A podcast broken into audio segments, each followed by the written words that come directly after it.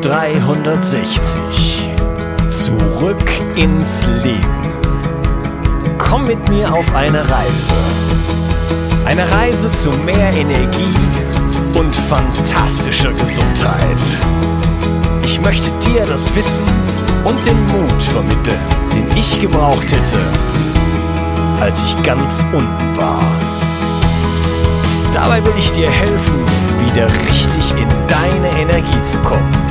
Zurück ins Leben. Hallo ihr Lieben, das ist der dritte Teil von meinem Interview mit Dr. Jens Frese und der Jens Frese ist jemand, der sich sehr intensiv mit dem Thema Milch auseinandergesetzt hat und deswegen ist er hier im Podcast, denn wir werden uns oder wir unterhalten uns bereits seit über einer Stunde darüber, ähm, ist Milch gesund, in welchem Rahmen, welche Unterschiede gibt es und so weiter. Und in diesem Teil, verspreche ich dir, wird es da auch ziemlich nochmal ans Eingemachte geben und wir werden da so einiges aufdecken. Hallo Jens. Grüß Gott, hallo. Moin, moin. Ja, ähm, wir steigen gleich wieder weiter ein. Du hattest eben schon mal den mTOR-Signalweg erwähnt. Der Ämter-Signalweg ist ein Signalweg, der durch eine bestimmte Menge oder Zufuhr an Proteinen aktiviert wird. Das heißt, ich kann den, wenn ich sehr viel Proteine zu mir nehme, ähm, ja, aktivieren und das führt zu Wachstum. Das ist bei einem Sportler, vielleicht bei einem jungen Menschen durchaus eine gewünschte Angelegenheit, aber gerade in der zweiten ähm, Lebenshälfte ähm, kann das auch problematisch werden, denn äh, wie einige ähm, Wissenschaftler gezeigt haben, kann das auch ähm, Krebswachstum sozusagen stimulieren. Äh, wie ist mhm. so dein, deine Position dazu? Ähm, ja, wir haben ja im Vorfeld über Hormesis gesprochen, jetzt sprechen wir mal über Homöostase. Ähm, Homöostase sagt, dass es ein biologisches Gleichgewicht im Körper herrschen muss. Aber dieses biologische Gleichgewicht darf nie 100 Prozent sein, sondern wir haben immer Abbau- und Aufbauprozesse. Und ähm, so sehen wir in einer Zelle auch. Wir haben immer wieder ähm, eine Phase von Energieverbrauch und wir haben immer wieder eine Phase von Regeneration. Ja, jede, jede Körperzelle hat das. So, und Körpergewebe hat einen sogenannten Turnover. Das heißt, bestimmte Körperzellen müssen sich eben entsprechend langsam oder schnell teilen. Mal ein Beispiel. Ähm, Schleimhautzellen werden sehr schnell regeneriert, binnen zwei, drei Tagen, und Knorpelzellen werden extrem langsam äh, regeneriert. Das überschreitet unsere, unsere Lebenserwartung. Ja, also so 200 bis 400 Jahre liest man zum Beispiel bei Knorpel. So, das heißt, Knorpelzellen können sich nicht in unserer Lebenszeit regenerieren. Was will ich damit sagen? Ähm, insbesondere schnell proliferierende Zellen, ja, also Schleimhautzellen und so weiter, ähm, die brauchen natürlich auch eine gewisse Stimulanz. Andere Zellen wiederum nicht. Und wenn wir das Wachstumsalter verlassen, also wenn unser Körperbau, unser Gehirn, wenn alles ausgereift ist, dann müssen wir ja nur noch dafür sorgen, dass ausreichend äh, Auf- und Abbau stattfindet. Also dass das immer im Gleichgewicht steht.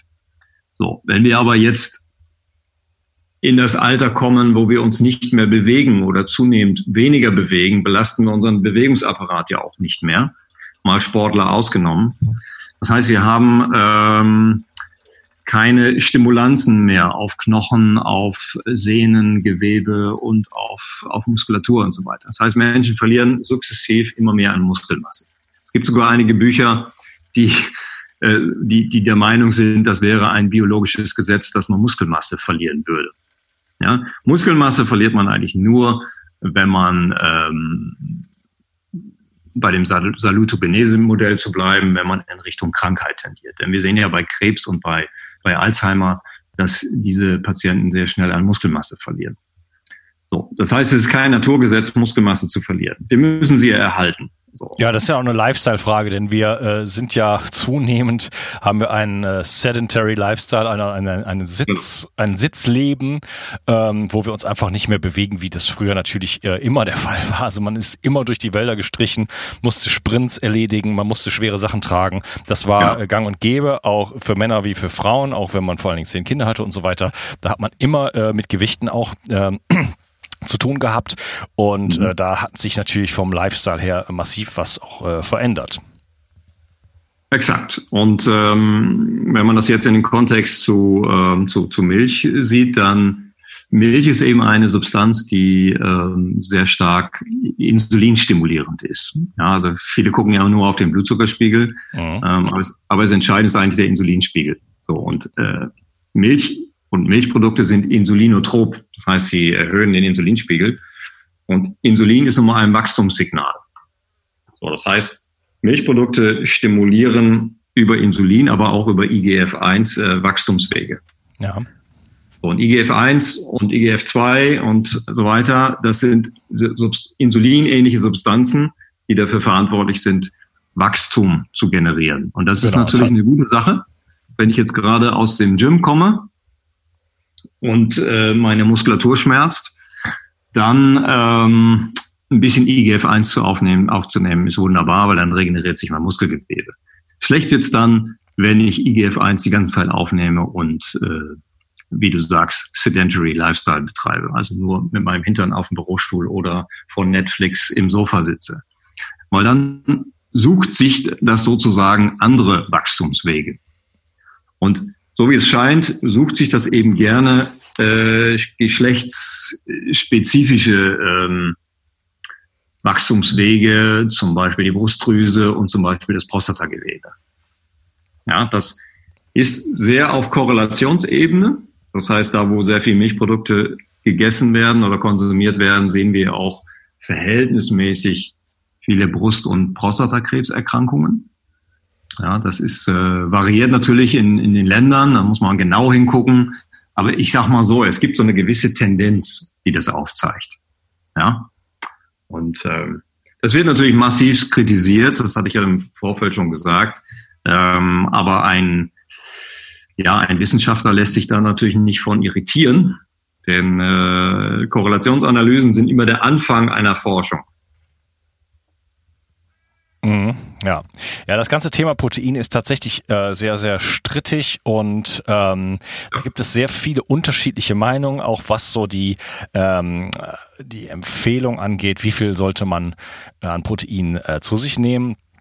Und äh, das kann auch sein, dass die Empfehlung dafür sozusagen ähm, sich anpassen dürfen, äh, je älter man wird. Hm?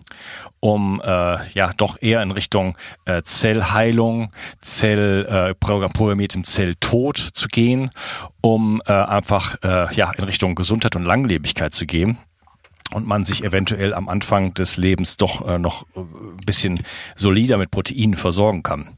Ähm, das sind natürlich auch Begriffe wie äh, Autophagie. Ja? Ähm, das heißt, die ähm, die Reinigungsprozesse, die in der Zelle stattfinden, die werden hm. dann auch unterdrückt. Ähm, das sind ja Dinge, die ich mit Fasten oder auch teilweise mit intermittierendem Fasten anregen kann und ähm, die dann unterdrückt werden, wenn ich äh, permanent diese Wachstumsimpulse durch äh, Insulin und eben die äh, Insulin, Insulin Growth Factor, also Insulin-Wachstumshormone sozusagen äh, ständig befeuere. Ja, da kann ich eigentlich wenig hinzufügen. Du hast es äh, im Grunde sehr schön gesagt. Ähm, wir, wir wissen ja, dass in den Blue Zones, also in den Zonen, wo die ältesten Menschen leben, dass äh, die vom Verhalten her etwas machen, was wir vor zwei, drei Generationen auch noch gemacht haben. Nämlich wir haben uns erstmal nicht so häufig ernährt.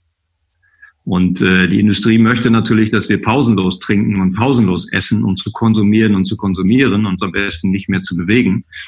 Ähm, das führt dann am Ende dazu, dass vielleicht der Umsatz äh, sich erhöht, aber leider führt es eben auch dazu, dass wir diese äh, Toleranz überschreiten und eben sehr viele Wachstumssignale in den Körper hineinbringen, die äh, nicht wirklich notwendig sind, ja, weil wir zu wenig ähm, Gewebe haben, was wir zuvor belastet haben. Von daher stimmt einfach, dass das einfach ein Mismatch, sagt man in der Wissenschaft. Ähm, also ein totales Missverhältnis ähm, und ja, wenn man über die Dosis spricht, dann muss man vielleicht insgesamt auch mal über die Häufigkeit von Mahlzeiten sprechen. Ja, ja, das ist äh, ein interessanter Punkt, den möchte ich nochmal unterstreichen, dass wir auf der einen Seite in eine Richtung gehen, wo wir dieses Wachstumsfaktoren, also das, was die Milch uns jetzt von mir aus bringen kann, äh, und äh, Proteine generell, dass wir uns davon wegbewegen, indem wir uns einfach nicht mehr sportlich betätigen, nicht äh, viel zu wenig bewegen vor allen Dingen und keinen Belastung mehr ausgesetzt sind und äh, auf der anderen Seite den Konsum an solchen Dingen äh, ja äh, massiv erhöht haben in den letzten Jahrhunderten und vor allen Dingen Jahrzehnten. Äh, das heißt, das sind zwei sich äh, sozusagen verstärkende Faktoren, äh, die einfach ja in, in entgegengesetzte Richtung führen und dazu führen, dass wir da natürlich auch viel mehr Problematiken damit bekommen. Ne? Das heißt, jemand, der sehr, sehr ein sehr aktives Leben führt, der darf dann vielleicht auch etwas mehr von solchen Proteinen zu sich nehmen. Ne? Ähm, ja, sehe ich ähnlich. Ähm nun kann ich ja nicht nur Protein über Milchprodukte aufnehmen, sondern es gibt ja noch viele andere Quellen. Ähm, aber letztendlich ist Leucin Leucin, ob es jetzt aus äh, Milch kommt oder aus, aus anderen äh, aus tierischen Quellen, Fleisch und so weiter. Ähm, also das ist das eine Thema, was wir jetzt besprochen haben. Wenn, wenn ich auf der einen Seite äh, kaum Bedarf habe für Regeneration von Körpergewebe, auf der anderen Seite aber auch sehr viel ähm, insulinotrope Nahrungsmittel, das ist nicht nur Milch, ne, da gehören noch viele andere Sachen dazu, äh, aufnehme, dann, dann, dann passt einfach das Verhältnis nicht. Das heißt, wir speichern nur noch ab. Ja, also wir speichern nur noch Energie ab. Die Leute werden dicker. Auf der anderen Seite stimulieren wir unsere Wachstumswege und die Leute werden krebsempfänglicher. Oder die Wahrscheinlichkeit steigt dadurch. Ja, äh, Insulin hat ja auch noch, äh, das ist also auf jeden Fall spannend, dass du sagst, da geht im Hintergrund der Insulinwert nach oben, wenn wir Milch äh, zu uns nehmen, denn ähm, wenn ich das Ganze dann äh, auch nicht verwerten kann, dann äh, Insulin wird ja, äh, äh, sorry, Insulin äh, ist ja auch ein Fettspeicherhormon und äh, führt das letzten Endes so dieser Milchkonsum auch zu, zu äh, Gewichtsproblemen? Naja, natürlich, weil äh, Insulin ist ein Speicherhormon. Ne? Und wenn ich äh, fünfmal am Tag äh, Milchprodukte aufnehme und meinen Insulinstoffwechsel stimuliere, dann speichere ich die ganze Zeit Energie ab. Ja, das heißt, die, die Energiemenge, die jetzt auch über andere Nahrungsmittel aufgenommen wird, denn Milchprodukte erhalten nicht so viel an Energie. Ja? Das ist ja nur die Laktose. Ähm, aber insbesondere andere Mahlzeitbestandteile werden dann eben entsprechend abgespeichert. Mhm, das heißt, okay. der, ganze, der gesamte Zuckerkonsum wird dann genutzt, um daraus Fett zu produzieren. Das macht die Leute halt sukzessiv viszeral Fett. Ja, und das viszerale ja, Fett ist ja wiederum eins, was äh, zu chronischen Entzündungen führt. Also da beißt sich die Katze ja. in den Schwanz. Das und, ist ein Teufelskreis, genau. Genau, und das ist ja mit ganz, ganz vielen Dingen so, ne? Von Schlaf und Stress. Wir haben so viele Faktoren und die bedingen sich alle gegenseitig. Ähm, deswegen ähm, ist es halt wichtig, solche Sachen zu kennen und auch zu sehen, was sind die Auswirkungen dann von, von, von solchen ähm, äh, Dingen, die ich tue. Ähm, Aus dem Grund spricht man ja auch heute von Lifestyle-Medizin. Ne? Genau, und da kann man an so vielen Ecken halt ansetzen und letzten Endes macht dann halt irgendwo die Summe der, der, äh, der Dinge, die man tut, die bringen dann halt irgendwann den Stein ins Rollen in Richtung äh, Gesundheit oder wenn man es halt nicht tut, auch in, eben in Richtung Krankheit. Und das ist ja, wir haben ja ganz selten, und du hast es ja am Anfang auch schon gesagt, äh, monokausale äh, Dinge im Leben, sondern es ist immer so ein Zusammenspiel. Ne? Ja, absolut. Aber, genau, aber der Einfluss ist halt eben auch da und das heißt, ich habe äh, Milch, ich konsumiere sehr viel Milch, das führt zu Entzündungen im Körper. Äh, es führt aber auch zum Abspeichern von Fettgewebe im viszeralen Bereich, also im Bauchspeckbereich. Und das führt wiederum zu, einer, zu, einem, zu einem Feedback sozusagen, was wieder äh, die Entzündung ähm, hochfährt und so weiter und so fort. Und dann habe ich äh, eine doppelte Entzündung, um das mal so auszudrücken, äh, plus diese mTOR-Stimulierung und so weiter. Und dann habe ich natürlich große Chancen, dass, sagen wir mal, ähm, mein System aus den Fugen gerät. So sieht's aus. Genau. ähm, jetzt lass uns mal auf so ein paar Mythen eingehen. Wie sieht's denn mit Calcium aus? Meine Oma hatte Osteoporose und hat äh, von der vom Arzt ein von der Milchindustrie äh, erstelltes ähm, ähm, wie sagt man, äh, so, ein, so eine Broschüre, genau, eine Broschüre bekommen und da war halt, stand halt drin, was sie alles essen muss, damit sie ihre Knochen wieder in, äh, in, äh, in vernünftigen Zustand bringt, hat übrigens nicht funktioniert. Und ähm, das heißt, sie so Ja, sie sollte, ja, ja, eigentlich ziemlich traurig, ja. Äh, sie sollte also ähm, jetzt natürlich ganz massiv viel, weiß ich nicht, einen halben Liter äh, Milch am Tag trinken, sie sollte Käse konsumieren und so weiter und so fort. Ich habe ihr damals schon gesagt, das ist alles Quatsch, weil ich hatte das Buch von, ich glaube, John Robbins heißt er, gelesen, ähm, A New Diet for a New America oder so ähnlich heißt das Buch. Und der hat damals schon darauf hingewiesen, dass das eventuell ähm, nicht so ganz hinhaut, wie äh, oder was, wie kannst du uns das Thema jetzt erklären? Äh, wie sieht's mit dem Kalzium aus? Brauchen wir das nicht aus der Milch? Ach, das ist auch so ein Thema, weißt du, das ist einfach so marketingmäßig aufgebaut. Ähm, da wurden 30 Jahre lang Werbespots gemacht, um jeder Mutter und jedem Kind und jedem Opa und Oma irgendwie zu, zu erklären, dass die Milch ja so kalziumreich sei. Wenn man das ganz nüchtern und sachlich betrachtet, dann natürlich haben wir Kalzium in Milch und Milchprodukten. Aber es gibt wahnsinnig viele Nahrungsmittel, die viel mehr Kalzium enthalten. Ja, ähm, das Problem ist nur, dass am Ende des Tages die meisten ähm, Pflanzen, die Kalzium enthalten, eben keine Lobby in Brüssel haben. Und ähm, ja, dass es zum Beispiel keine, ähm, keine Lobbygruppe Petersilie gibt. Ja, Petersilie enthält relativ viel Kalzium kann sich jeder pflücken, wenn er will und äh, seinen Kalziumbedarf decken. Also es ist kein großes Problem. Sein ja gut, das kann man natürlich so viel Petersilie dann auch nicht essen. Ne? Also das ist ja, die, die mag ja dann ähm, prozentual relativ viel haben, aber man kann ja jetzt nicht äh, 250 Gramm äh, Petersilie essen. Das macht ja kein Mensch. Genau, aber man, man isst ja auch nicht nur Petersilie, sondern man isst ja normalerweise sehr viele unterschiedliche pflanzliche Nahrungsmittel. Mhm. Ja, also wo, wo wäre denn jetzt noch viel Kalzium drin? Also am, am, extrem stark ist das zum Beispiel in Sesam drin.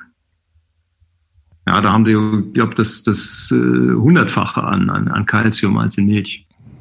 Okay, ist jetzt da, okay, das, äh, man könnte jetzt Tahini viel benutzen, aber ja. ist jetzt auch sowas, was jetzt so in der deutschen Küche jetzt nicht unbedingt äh, vorkommt. Ne? Was würde denn meine ähm, Oma, was hätte denn meine Oma gekocht? Naja, aber du kannst ja die deutsche Küche auch immer ändern, weißt du? Das ist ja so ein, so ein, so ein Argument, was ich halt häufig höre. Ja, aber das macht man doch so und das macht man doch in Deutschland anders und das macht man doch so und so und ja. Ja, du kannst es doch jeden Tag ändern. Also ja, das aber, ist doch kein Argument. Ja, das heißt, aber das würde ja heißen, wir haben ja Millionen von Jahren. Sorry? Ja. Ich habe dazwischen gequatscht. Ich gucke nüchtern und sachlich in Calciumtabellen rein und dann sehe ich, dass es viele, viele andere Quellen gibt. Also ein Kalziummangel ist, ist gar nicht so einfach. Ja, aber heißt das, dass wir, äh, dass wir früher immer Kalziummangel gehabt haben und wir jetzt auf exotische Nahrungsmittel zugreifen müssen? Oder was hat, hätte denn meine Oma gekocht ähm, oder, oder konsumiert, wo äh, ausreichend Kalzium drin wäre? Ja, die hätte sehr viele unterschiedliche Gemüsearten gekocht. Ich habe zum Beispiel so eine Oma noch gehabt. Ja, ich habe sehr viel bei meiner Oma gegessen. Die, da gab es jeden Tag anderes Gemüse. Und da sind wir wieder bei dem Punkt, den wir vorher auch schon hatten. Wenn ich jeden Tag das Gleiche esse, ja, dann kommt am Ende natürlich ein Mangelzustand dabei raus. Das ist ja klar. Okay. Und das gilt, für, das gilt für Calcium und für alle anderen Sachen auch. Ja, okay. Wenn du dir das anschaust, ja, viele Leute, die über Ernährung reden, haben keine klinische Erfahrung. Wenn wir sagen, es gibt Professoren, die halten ganz tolle Vorträge, ich habe gestern so einen tollen Vortrag über Kokosöl gesehen, da, da hat's mich geschaudert. Ja, der, der, ja, ja, der, der geht gerade äh, um. Ja, der ich geht gerade ziemlich steil. Und ich habe mich, äh, ich habe mich gefragt, ob der oder die Frau, die dort äh, diesen Kongress da oder diesen diesen Vortrag gemacht hat, ob die jemals einen Patienten gesehen hat. Ja, weil dann wüsste sie, dass das wirklich Nonsens ist, was da. Dann wüsste man schon, dass das Nonsens ist. Ja, ich habe die ersten sechs Minuten gesehen und habe wirklich nur noch mit dem Kopf geschüttelt. Also es fängt ja ganz nett an. Die scheint eher, eher am Anfang ist sie relativ sympathisch und dann plötzlich verbittern sich so ihre Gesichtszüge und dann fängt sie darüber an äh, herzuhetzen und kommt mit Dingen äh, wie äh, alle gesättigten Fette sind äh, führen automatisch zum Herz zu Herzkrankheiten, die jetzt einfach äh, ja doch in den letzten zehn Jahren noch einfach massiv widerlegt wurden. Ja, und ich weiß auch nicht, wie man äh, dafür zwei Doktortitel bekommt. Ja. Wenn man, wenn man so polemisch daherkommt, ja, also normalerweise lernt man, wenn man wissenschaftlich ausgebildet ist, dort eine gewisse Differenzierungsfähigkeit, ja. Deshalb wird man auch zum Beispiel in meinem Online-Seminar natürlich ein bisschen was gegen Milch hören, aber man wird nicht hören, dass Milch per se krank macht. Ja, da haben wir jetzt, glaube ich, lange darüber gesprochen, dass eben die Dosis das Gift macht. Und ähm, aber wir müssen sozusagen bei den meisten Kunden, Patienten, Sportlern, wie auch immer, wenn du da vor dir hast, das müssen wir auch wieder komplett neu einnorden, nenne ich das immer, weil die Dosis eben nicht mehr wirklich bekannt ist. Ja, und, und die Menschen immer zu den gleichen Nahrungsmitteln und in die gleichen Regale greifen. So, das heißt, man muss sie ein bisschen an die Hand nehmen und denen auch wieder Alternativen aufzeigen. Und das ist immer der erste Schritt, auch in meiner Arbeit, ähm, dort Alternativen und ja, neue Reize zu setzen. Ja, das kennen wir aus dem Sport, da kann man auch nicht immer das Gleiche trainieren. Und ähm, das musst du eben mit vielen Menschen auch machen, die total eingefahren sind. Erstmal neue Reize setzen. Und das, was man sieht bei Ernährungsberatung, ist, ähm, Menschen sind dann erstmal komplett überfordert. Ja, weil sie kriegen so viele neue Reize, die sie vorher noch nie gesehen haben. Mhm.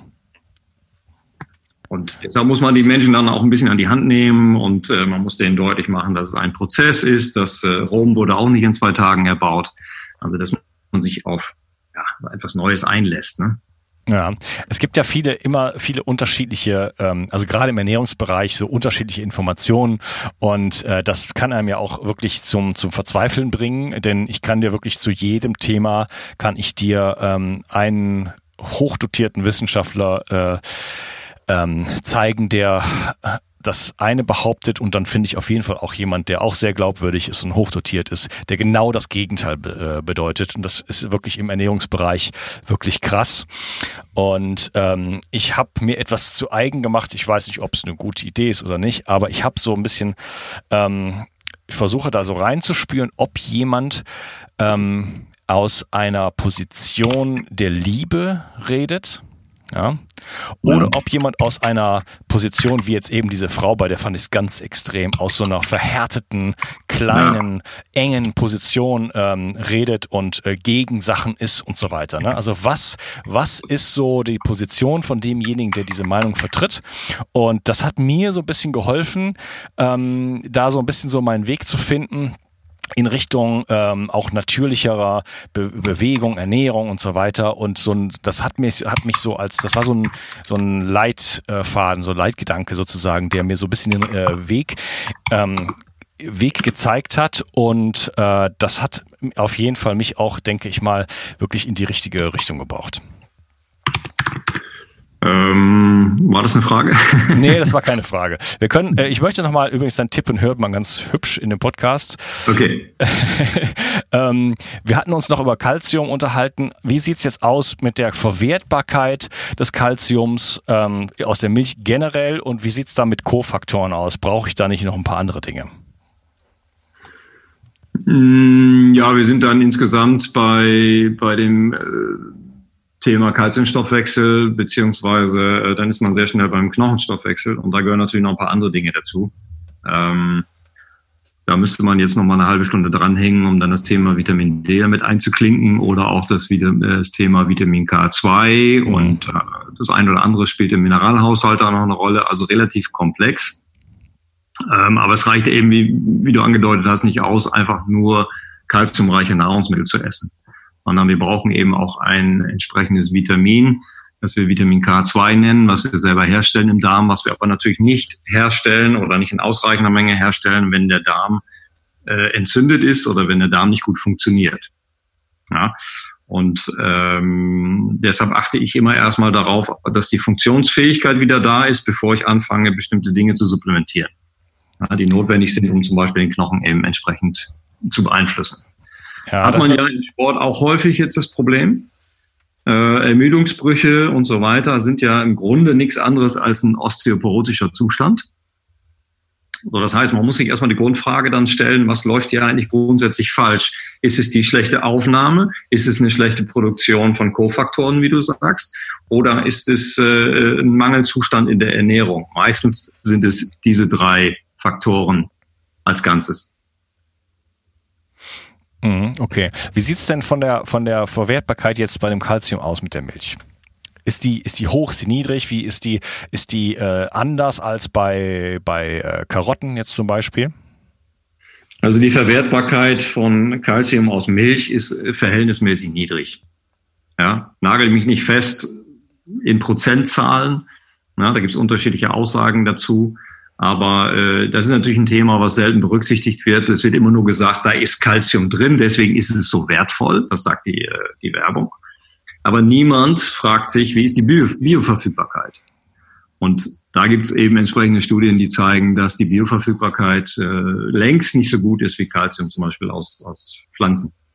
Ja, es gibt ja auch Studien, die zeigen, je mehr äh, Milchprodukte ich konsumiere, desto schlechter ähm, wird der Calciumgehalt ähm, in meinen Knochen und das hat äh, damit zu tun, dass ich sozusagen meinen Körper übersäure, also in einen anderen pH-Wert gehe, was dann wieder gepuffert werden muss mit basischen Mineralien wie zum Beispiel Calcium. Genau, äh, nach, nach der klassischen Ernährungswissenschaft gibt's das nicht. Ja, also gibt es keinen Säurebasenhaushalt. Ähm, die, die Ernährungswissenschaftler argumentieren gerne damit, dass äh, der pH-Wert im Verdauungsapparat ja immer gleich ist oder immer gleich aufrechterhalten wird. Ja, der ist nicht immer gleich. Im Magen ist er anders als im Dickdarm, das ist klar. Aber diese, dieser notwendige pH-Wert in den einzelnen Abteilungen des Darms, der wird immer entsprechend aufrechterhalten. Was dann nicht gesagt wird, ist das, was du jetzt gerade erwähnt hast, ist, dass dieses Aufrechterhalten natürlich gegengepuffert werden muss. Ja, und gegen Puffern, also wenn man sehr viel säurelastige Nahrung aufnimmt, wozu Milch gehört, dann äh, muss eben entsprechend viel gegengepuffert werden. Das meiste puffern wir im Grunde weg, indem wir atmen. Das heißt, 70, 80 Prozent aller äh, Pufferung findet über die Atmung statt. Aber wir haben eben auch einen kleinen Anteil von 20 Prozent, der dann über eben entsprechende Mineralstoffe gepuffert, gegengepuffert werden muss. Und dann kommst du, wenn man das jetzt über eine, eine gewisse Zeit sieht, nicht über zwei Wochen, aber über 20 Jahre, kommst du natürlich in eine negative Bilanz. Und dann hast du genau das Problem, von dem du gesprochen hast.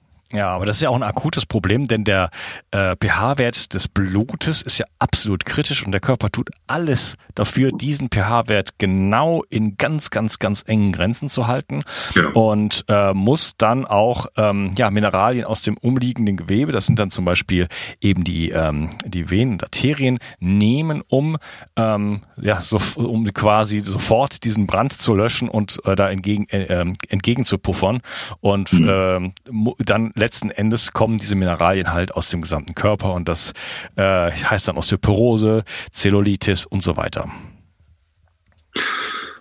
Genau, da kann ich jetzt nicht mehr viel äh, ergänzen. Das hast du jetzt gut gesagt.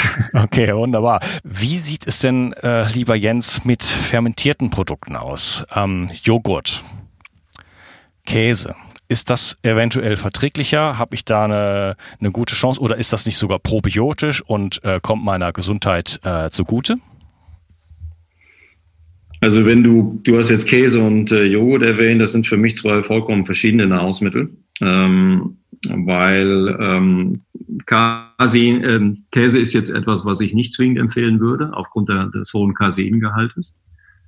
Ähm, und dementsprechend auch diese Stimulation auf das, was wir alles besprochen haben. Ähm, und bei Joghurt kann man es ein bisschen anders sehen. Ähm, Joghurt als fermentiertes Milchprodukt äh, enthält ja nahezu keine Laktose und auch viele andere Dinge sind wesentlich weniger dort enthalten, so dass ich das als, ja, ich will nicht sagen harmlos, aber ähm, auf jeden Fall als äh, Option sehe, wenn Milchprodukte, dann ab und zu ein Joghurt. Okay, und das könnte man natürlich dann auch nochmal steigern. Weidehaltung äh, beziehungsweise ähm, Joghurt aus Ziegenmilch, roh und so weiter. Ne? Denn äh, wo wir uns noch gar nicht unterhalten haben, wie sieht's denn mit Pasteurisierung und Homogenisierung aus? Was äh, hat das für Effekte auf unsere Milch, auf unseren Körper, auf die Reaktion des Körpers auf diese Milch? Ja, es sind zwei verschiedene Prozesse. Ne? Hm, ich weiß nicht, ob das jedem so klar ist. Pasteurisierung ist die, die Erhitzung und die, die, äh, ja, die, damit wird die Milch keimfrei gemacht und die äh, Homogenisierung, dort werden im Grunde die, die Fetttropfen, werden in viele kleine Fetttropfen zerteilt, so dass wir am Ende diese schöne weiße Milch haben, die wir in unserem Tetrapack sehen. Ähm, die ist ja normalerweise so weiß nicht. Ich kann mich noch gut erinnern, äh, als ich mit der Milchkanne für meine Oma immer Milch holen musste vom Bauern, ähm, weil wir den, den Rahmen, der sich dann von der Molke absetzt, eben immer für unseren Ostfriesentee benutzt haben. Ja, also das trennt sich ja sehr schnell in zwei, in zwei Teile. Einmal in die, in die wässrige Molke und dann in, der, in den Rahmen. Und ähm, ja, wenn das Ganze aufrahmt, dann sind wir kurz vor, kurz vor Käse. Ne? Und ähm, was wollte ich jetzt eigentlich damit sagen? Ähm, die Frage, ob, sorry. ich hatte dich gefragt, ob äh, Joghurt zum Beispiel ähm, ein besseres äh, Produkt ist. Und nee, du warst bei Homogenisierung und Pasteurisierung. Genau. Homogenisierung, genau. Pasteurisierung, genau. Ähm, von daher, also Pasteurisierung, das ist ja ähm, äh, in diesem Milchgesetz auch geregelt, ja, also dass man ein Milchprodukt keimfrei halten muss. Also du kannst ja, in, ich weiß nicht, in Pyrenäen hast du erwähnt, da, da ist es erlaubt, aber so einfach ähm, hier im Supermarkt äh, Rohmilch zu verkaufen, ist ja so nicht erlaubt. Ähm, von daher, es gibt Studien zum Beispiel, die zeigen, dass, dass, dass Menschen bei Rohmilchkonsum äh, wenig Probleme haben im Vergleich zu den industriell hergestellten. Denn wir müssen immer eins berücksichtigen, ähm, wenn ich das jetzt hm, direkt abzapfe und dann in die Milchkanne überführe, dann habe ich ja die Milch von einer Kuh. Wenn ich ähm, einen Tetrapack kaufe, dann habe ich die Milch von 500.000 Kühen. Das heißt, die werden natürlich alle in den gleichen Kessel zusammen befördert und ich bekomme jetzt einen, einen, einen riesen Mix aus unterschiedlichen äh, Substanzen von zigtausend Tieren, ja, die da zusammengemischt werden. Und äh, ja, das sollte der Konsument dann eben auch berücksichtigen, ja, dass er also ein, ein Massenprodukt bekommt. Und es äh, ist ganz spannend, wenn man da ein bisschen wissenschaftlich reinguckt, dass ähm, Rohmilch in vielen Bereichen, ich will nicht sagen harmlos ist, aber ähm, die, die, ja, vor allem die, die Allergelisierung ähm, deutlich weniger zu sehen ist. Also es scheinen deutlich weniger äh, allergiestimulierende Substanzen drin zu sein.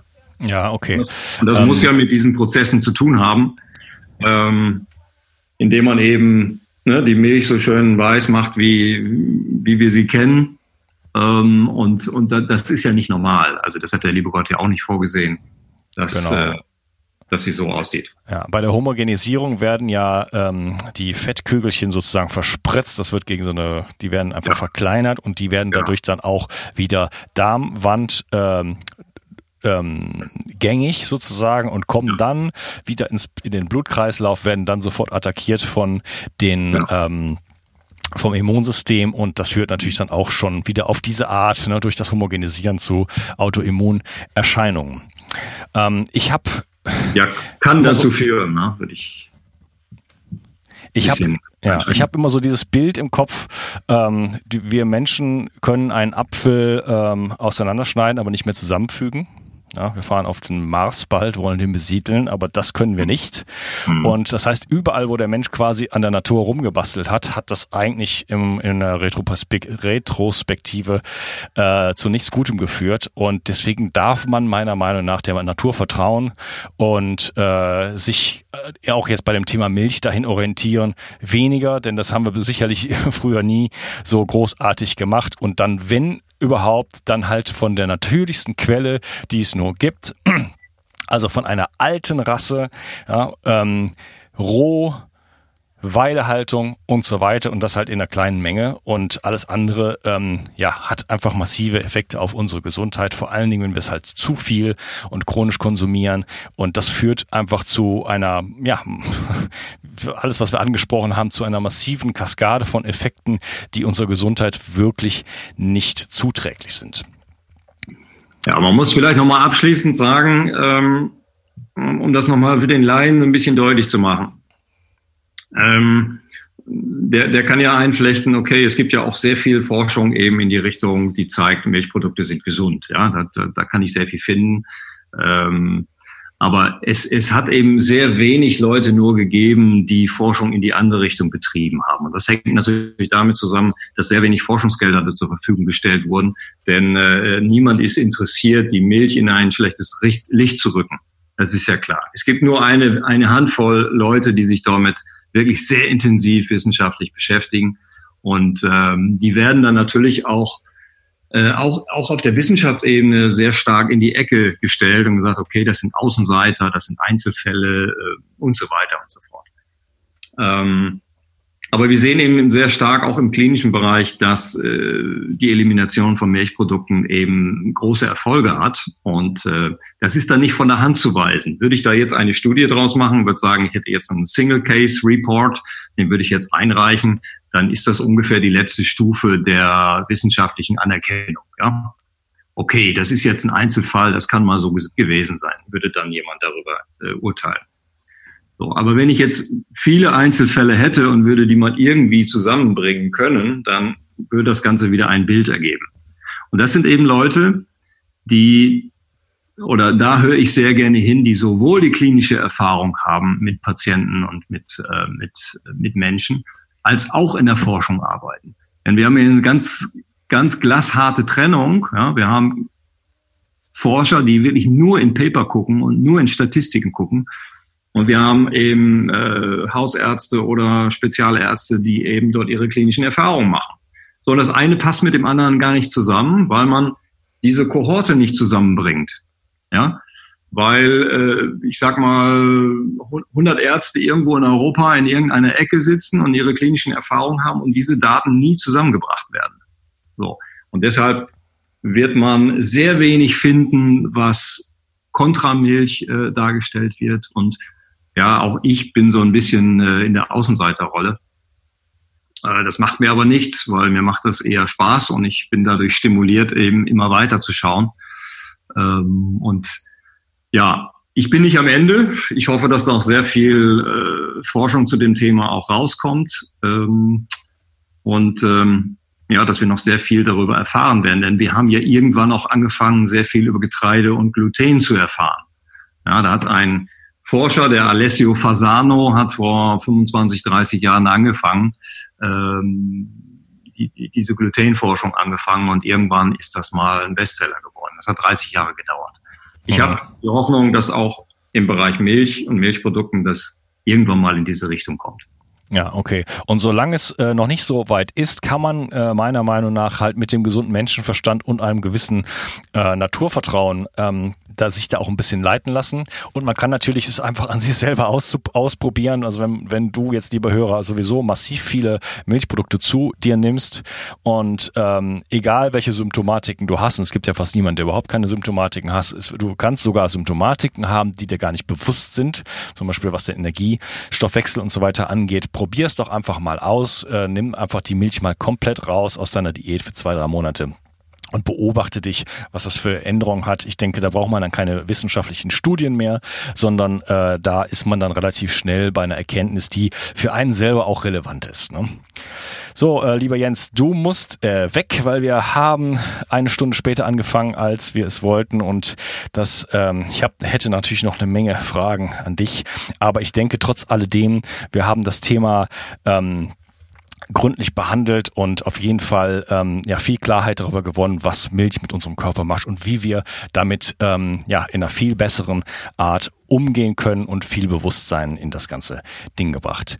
Ähm, wie kann man dich denn jetzt finden, lieber Jens? Und du hattest eben schon so ein äh, Milchseminar äh, ange, äh, angesprochen. Äh, wer jetzt danach Ausschau halten will, in dem Moment, wo die Podcast-Folge rauskommt, ist das dann auch schon online. Wie kann man dich da finden? Ziemlich einfach. Äh, es gibt eine Website, die heißt www und dann Punkt äh, doktor-frese.de. Frese mit drei E, zwei in der Mitte, eins am Ende. Äh, nicht, nicht .de, sorry, .com. Ja, DE ist ein Zahnarzt, also dann ist man sozusagen beim Falschen gelandet. Mhm. Ähm, das ist die eine Sache. Die andere Sache ist, äh, man kann mich natürlich äh, anrufen und auf meiner Webseite findet man ähm, auch einen Terminbutton. Äh, wer Interesse hat, sich dort mal beraten zu lassen, der kann das gerne tun. Und ähm, auf meiner Website gibt's ab Ende August eben das äh, Milchseminar. Das ist ein drei Stunden vertontes Seminar zu all diesen Themen, die wir jetzt in den letzten Minuten, fast Stunden angerissen haben. Und ähm, da gebe ich eben auch nochmal sehr tiefgreifend die ein oder andere ähm, Studie mit rein. Und es dient gar nicht dazu, das eine gegen das, gegen das andere auszuspielen. Ja, also es ist nicht so, dass ich jetzt äh, äh, schwarz-weiß male, sondern ich versuche das möglichst differenziert darzustellen und jeder soll sich dann seine eigenen Schlüsse daraus ziehen.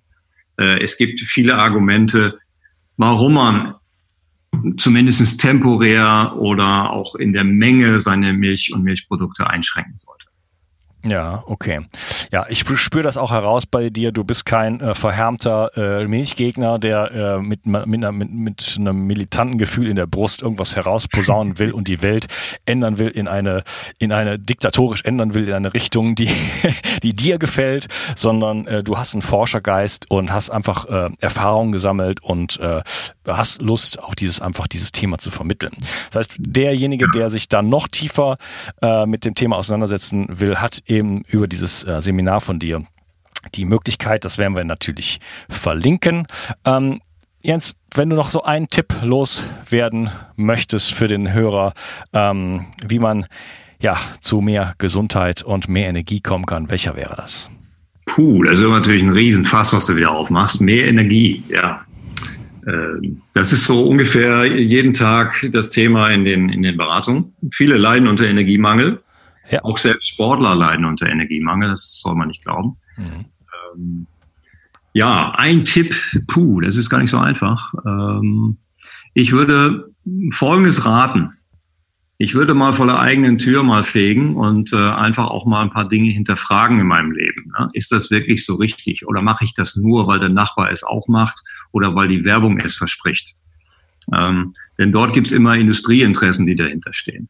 Vielleicht sollte ich mal einmal in meinen Kühlschrank gucken und äh, mal überlegen, wie viele unterschiedliche Nahrungsmittel finde ich dort eigentlich.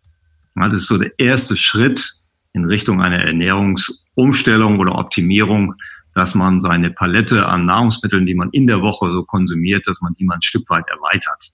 Dass man sich auch mal eine Stunde in der Woche Zeit nimmt, um mal die Regale zu besuchen, die man in einem Supermarkt gar nicht kennt oder auch mal andere Einkaufsmöglichkeiten sucht, wie zum Beispiel einen Wochenmarkt oder ähnliches. Ja, dann hat man den ersten emotional sehr wichtigen Schritt getan in die Richtung, äh, dass man was verändert. Und es geht gar nicht darum, dass man alles perfekt morgen macht, sondern es geht darum, dass man überhaupt anfängt. Ja, viele Leute haben das große Problem, dass sie nie etwas ändern, weil sie den ersten Schritt nicht gehen. Sie wollen immer alles wahnsinnig perfekt machen und das funktioniert sowieso nicht. Auch ich kann nicht perfekt leben. Ich habe sehr viel Hintergrundwissen und trotzdem mache ich wahrscheinlich immer noch sehr viele Sachen falsch. Und, und so muss man das sehen und es ist auch gar nicht notwendig. Wir haben über Hormesis gesprochen und Hormesis äh, sagt eben, dass wir uns ein gewisses Maß eben auch leisten können. Das Entscheidende ist nur, dass wir immer wieder auf den Vater Tugend zurückkommen. Das wäre ja. so mein. Okay, wunderbar. Die Homesis betrifft übrigens äh, nicht jedes Gift, also Schwermetalle und Glyphosat gehören meiner Meinung nach nicht dazu. Ähm, das heißt, man sollte sich schon um eine hoch hochwertige, also eine, eine hohe Qualität der Nahrungsmittel meiner Meinung nach bemühen. Und äh, um so ein bisschen noch einen kleinen äh, Hinweis von mir zu geben, wie kann ich denn, wenn ich in meinen Kühlschrank gucke, du hast gesagt, wie viel Nahrungsmittel habe ich denn da drin? Ähm, ich würde mal so als ganz äh, als Daumenregel ähm, veranschlagen, überall wo eine Verpackung drum ist, äh, da handelt es sich nicht um äh, natürliche Nahrungsmittel und überall, wofür Werbung gemacht äh, wird, sind Dinge, die wir nicht brauchen. Lieber Jens. Kann ich unterstreichen und ähm, du hast es richtig gesagt. Ich meine, eine, ein, ein Quecksilber hat in einem Körper, äh, menschlichen Körper ja auch nichts verloren. Ne? Also da sprechen wir auch nicht über Nahrungsmittel, das ist wieder eine ganz eigene Geschichte. Da kannst du noch 100 weitere Podcasts drüber machen, dann bist du beim Thema Gift, Entgiftung und Substanzen, die in meiner Kindheit als harmlos verkauft wurden. Ja, ich hatte auch zwei, drei Blomben in den Zähnen ähm, und als ich fünf, sechs, sieben, acht war, da war das komplett normal, dass man äh, Quecksilber in die Zähne kippt. Und heute wissen wir, dass das ein großer Fehler war.